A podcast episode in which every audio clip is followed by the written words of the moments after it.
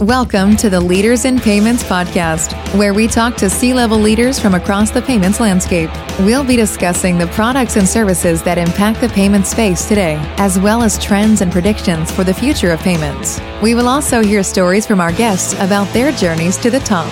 It is something that we're trying to do, especially with the most recent round of funding, to make it clear that we help identify devices, both good and bad, and create additional value, right? So if we stay focused on just the fraud space, usually it's about preventing losses. But the more that we can go away from that and show them that there's higher value, like like with our Plaid use case, for example, the more that they are both willing to work with us, the more they're willing to spend on the deals that they do with us because there's higher economic value.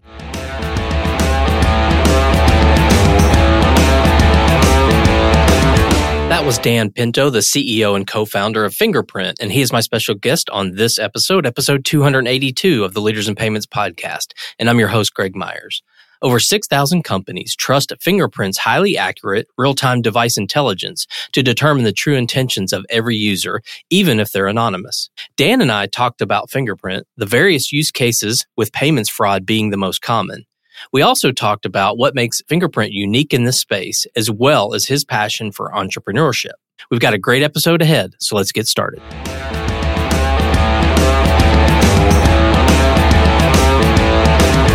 Hi, Dan. Thank you for being here and welcome to the Leaders in Payments podcast. Thanks for having me. Absolutely. So let's dive right in. If you don't mind, tell our audience a little bit about yourself, maybe where you grew up, where you went to school, where you currently live, a few things like that. And then we'll circle back to your professional journey in a few minutes. Sure. Sounds great. So I grew up in Miami, came to Chicago for college, studied economics, but the economy was a little rough when I graduated. So I ended up going into software engineering instead of my original plan to go into consulting or finance. But I really liked it, enjoyed a lot working with startups, and it actually led to eventually starting my own company before this called Machinio, and then eventually starting this company, Fingerprint. Okay. Well, let's go ahead and dive in and talk about Fingerprint. So tell the audience what Fingerprint does. Sure. So Fingerprint focuses on uniquely identifying devices in web and in mobile apps. And that's basically it. We provide that as a service uh, via API for different businesses. But that in and of itself is very powerful in what we actually solve for customers. So we focus on preventing fraud, improving returning user experience, personalization, any situation where knowing more about what device is visiting your website, we provide that as a service. And who would your typical customer be? Yeah, so usually it has to be someone that is willing to build on top of our API. So it's more tech forward business, usually higher scale, so that it's worth putting developer time from their side in terms of building on top of our API. So companies like Dropbox, for example, use this to protect their login page or businesses like Plaid uses to improve their returning user experience. So it's mostly those higher scale businesses that want a much higher level of accuracy in identifying devices than our competitors. And how much of the use is for like payment fraud? So a decent amount is uh, definitely for for payment fraud. It's about 40% of our business. So some of those customers are like checkout.com for example. Stripe uses our, our open source library. So several businesses in, in the payment space definitely use us to help prevent people from doing things like card testing, so testing new credit cards against endpoints to see if any of them are working, all the way to full fraud in terms of buying something, having it shipped to maybe the customer's house, and then getting intercepted in the process. So 40% payment fraud is the rest sort of around the customer experience? So it actually varies. So one interesting thing about the type of business that we have is because it's an open API, and uh, one of our most important motions on the website is that you can come directly, sign up, put in a credit card, and start using it without any restrictions. There's actually a wide variety of use cases. So payments is definitely one of our top ones, uh, if not the, the highest one as a percentage. But everything else is uh, skews uh, to a long tail of a variety of different use cases. And how big is the company? So we're about 100 people. We've raised 77 million to date and still growing very quickly. Yeah, and I saw on your site uh, a press release around raising 33 million in October, a Series C round. So first, congratulations on on that in in such a, a tough environment, and maybe question around that. You know, how do you plan on using that those funds? Yeah, thanks. It's definitely a combination of us uh, doing pretty well, you know, due to the focus on uh, accuracy and providing value to our customers has led to pretty good growth, but also definitely a strong partnership with our investors. They really believe in us and are helping us accelerate to the next level. So the, the main way that we're planning on using our funds is to dive deeper into the enterprise. So when we started the business back in uh, 2019, 2020 timeframe, we focused on going after developers. So bottoms up motion, people putting in credit cards into the website to actually get access to the API. But what we saw over time was that the bigger the business in terms of transaction volume, the more value we provided for them because they could see more clearly, you know, the value of the increased accuracy that we provide. So we're going to invest significantly more into that.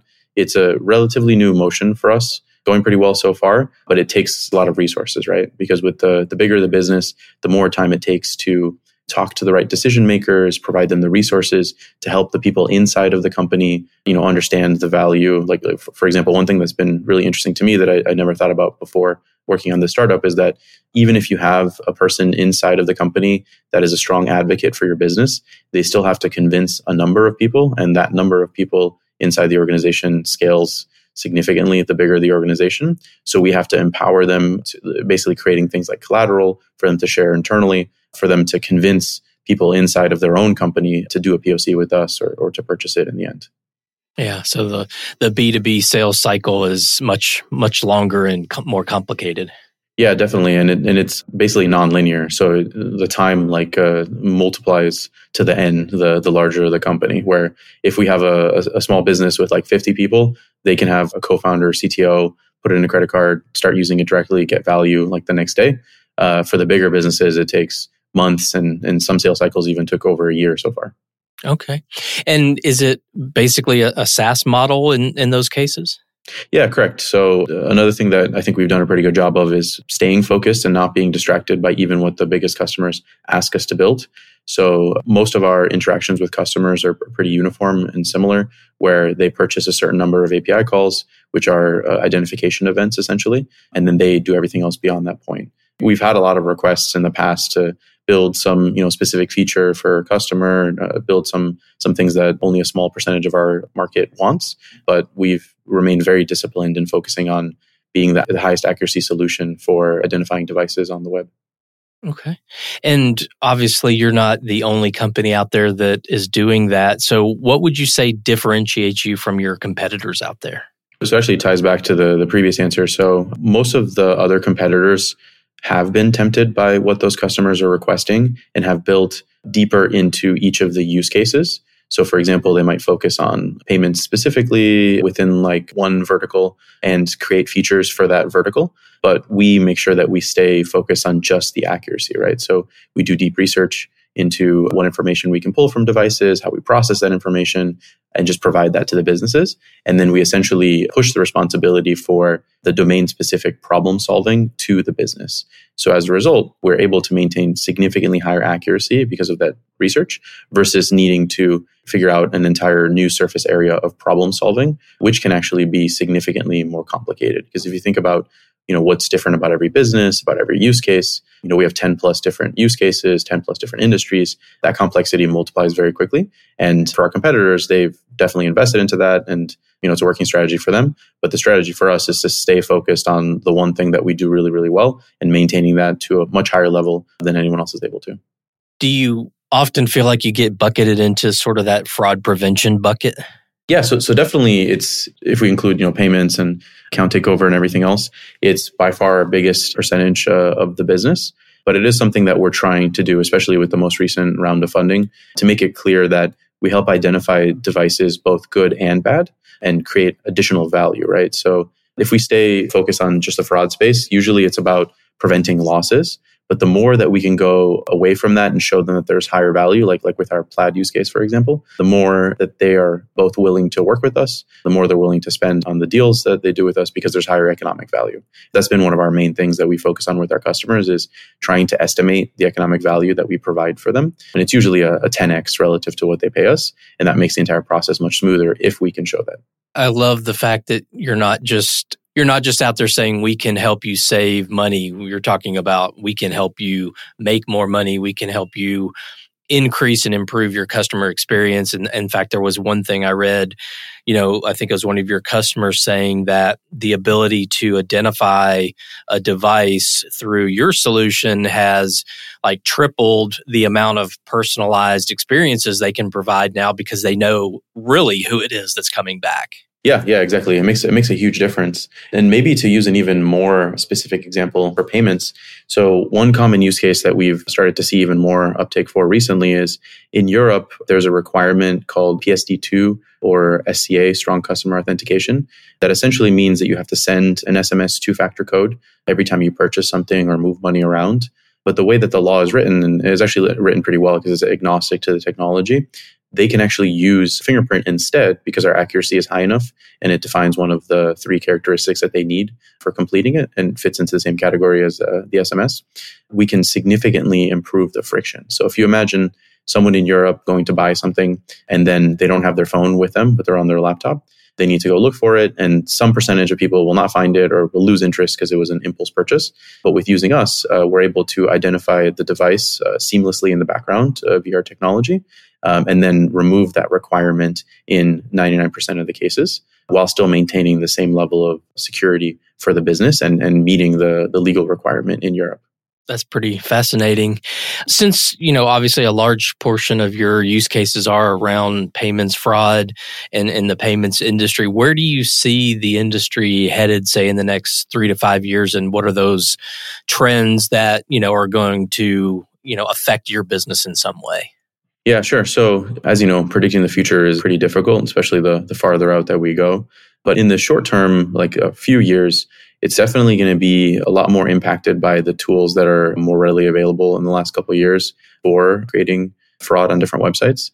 So things like generative AI, most recently, have been very effective in fighting against other anti-fraud solutions because it creates realistic looking information, right? So the things that you can ask it to generate for you at scale automatically empowers fraudsters to be able to do things that are not caught by certain systems. So certain systems focus on trying to see if it's legitimate. So, so for example, synthetic fraud is a big problem in payments where you use a stolen credit card and then you pretend that you know you have some new identity that doesn't actually exist. Certain solutions look for methods of detecting whether it's synthetic, but with generative AI, you can make it look so realistic that those solutions will not be able to detect it, which is good for our business because we still are able to detect the devices behind the scenes. So, regardless of whether it's synthetic fraud or really, really good looking synthetic fraud using generative AI, it still requires a physical device to submit the request. And we can identify those patterns and help prevent those issues in the future.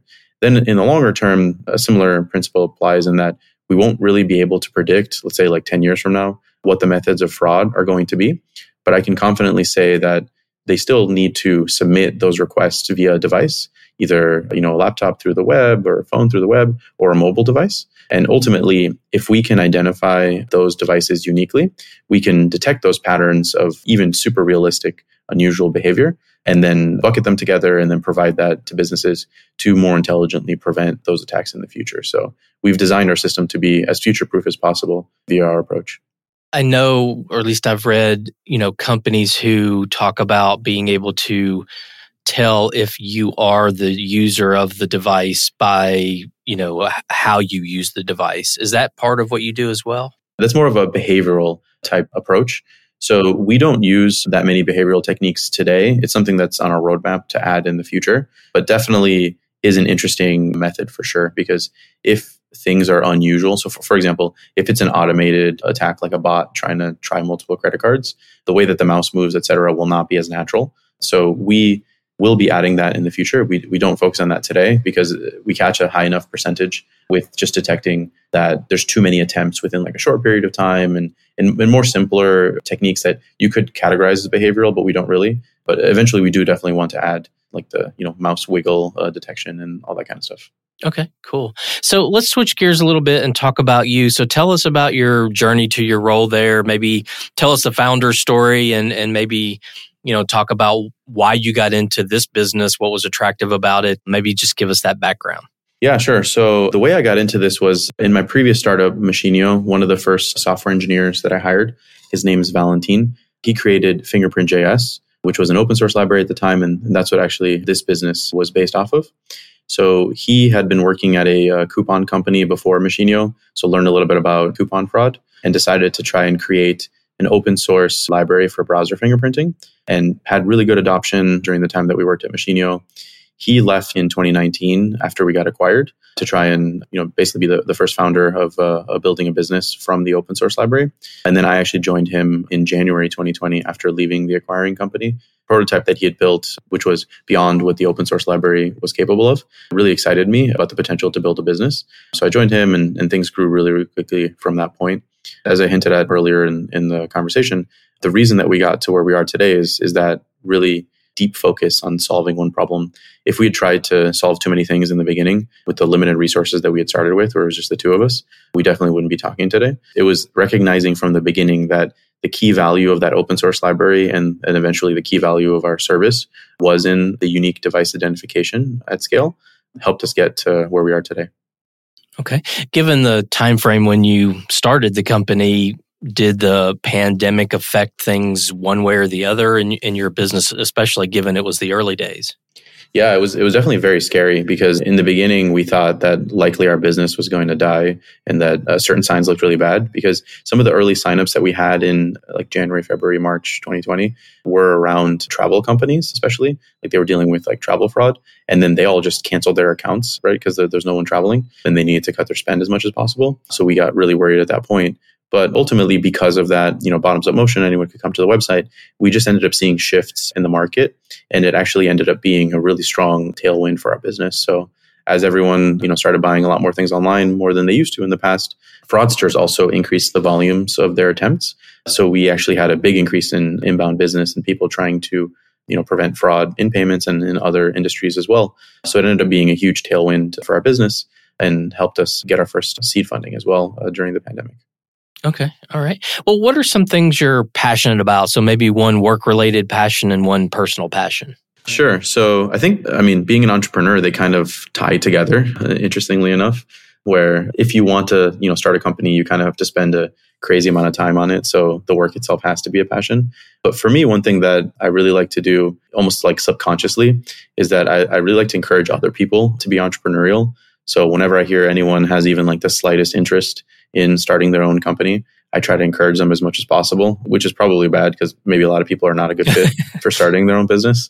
But either way, I still really like it, encourage it as much as possible, and uh, you know, give them pointers about things that I struggled with in the beginning, common mistakes and stuff. And it always makes me extremely excited, and it feels really rewarding when one of them actually does start the you know a business and, and then does something around it. Just again, because I've got some kind of I don't know, maybe like an illness or something that uh, makes me really interested in entrepreneurship. There's a fine line between passion and and being it, taking over your life and being, as you called it, an illness. So I think there's yeah. definitely a, a fine line there. So final question: If someone's coming to you, maybe maybe they want to come to work at Fingerprint and and they're talking to you, and you know they want to get into this payments industry in this space. What advice would you give them? You know, to help them be successful in payments. Yeah, definitely. I think the the answer actually is a little broader and comes back to the the most common answer that I give for anyone interested, even in entrepreneurship. I think a common mistake that people make whenever they're trying to get into a new space, whether it's payments or entrepreneurship generally, is that they think that they need to come up with like some new idea or it has to be like unique or, or something in some way. But the the truth of the matter is that in business, there's a lot of problems that are unsolved so you should try to find a problem. So talk to someone in the payment space and find out like, you know, what challenges they're experiencing today and see if there's some way that you can solve it for them, right? And you can use some of your previous, you know, industry expertise of what you worked on in the past to try to make analogies, but ultimately looking at everything that people on the other side that you're talking to are struggling with and seeing if you can help them solve those problems is what leads to success both in payments and in entrepreneurship. Okay. Well, Dan, we've covered a lot of ground, obviously, about you and your background and the, the company and the industry as a whole. Is there anything else you'd like to add before we wrap up the show? No, I think we did a great job of covering most of the stuff that I want to cover. Awesome. Well, Dan, thank you so much for being on the show today. I know your time is very valuable, so I really appreciate you being here. Yeah, thanks a lot, Greg. And to all you listeners out there, I thank you for your time as well. And until the next story. Thank you for joining us this week on the Leaders in Payments podcast. Make sure you visit our website at leadersinpayments.com, where you can subscribe to the show and where you'll find our show notes. If you enjoyed listening, please share on your social channels as well.